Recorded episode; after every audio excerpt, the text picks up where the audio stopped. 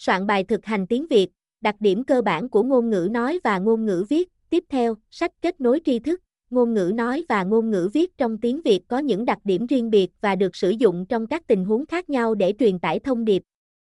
Dưới đây là bài soạn thực hành tiếng Việt, đặc điểm cơ bản của ngôn ngữ nói và ngôn ngữ viết. Tiếp theo, trong sách ngữ văn kết nối tri thức 11 tập 2, mục lục bài viết, soạn bài thực hành tiếng Việt, đặc điểm cơ bản của ngôn ngữ nói và ngôn ngữ viết. Tiếp theo, 1. Câu 1 trang 89 sách giáo khoa văn 11, một kết nối tri thức, hãy tìm trong các bài viết của mình hoặc bạn bè một số trường hợp diễn đạt giống văn nói và đề xuất cách chỉnh sửa.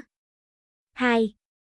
Câu 2 trang 89 sách giáo khoa văn 11, một kết nối tri thức, tìm trong văn bản chí phèo những đoạn có sự cộng hưởng giữa ngôn ngữ nói và ngôn ngữ viết. 3. Câu 3 trang 90 sách giáo khoa văn 11, một kết nối tri thức. 4. Câu 4 trang 90 sách giáo khoa văn 11, một kết nối tri thức. 5 câu 5 trang 90 sách giáo khoa văn 11, một kết nối tri thức, phân tích những ưu thế và giới hạn của ngôn ngữ nói và ngôn ngữ viết.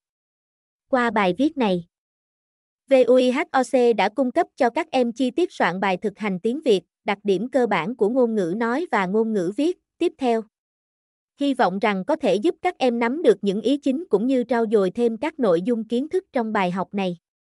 Để học nhiều hơn các kiến thức ngữ văn 11 kết nối tri thức, các em hãy nhanh tay truy cập vào website vihoc.vn hoặc đăng ký khóa học với các thầy cô giáo của VUIHOC ngay bây giờ nhé.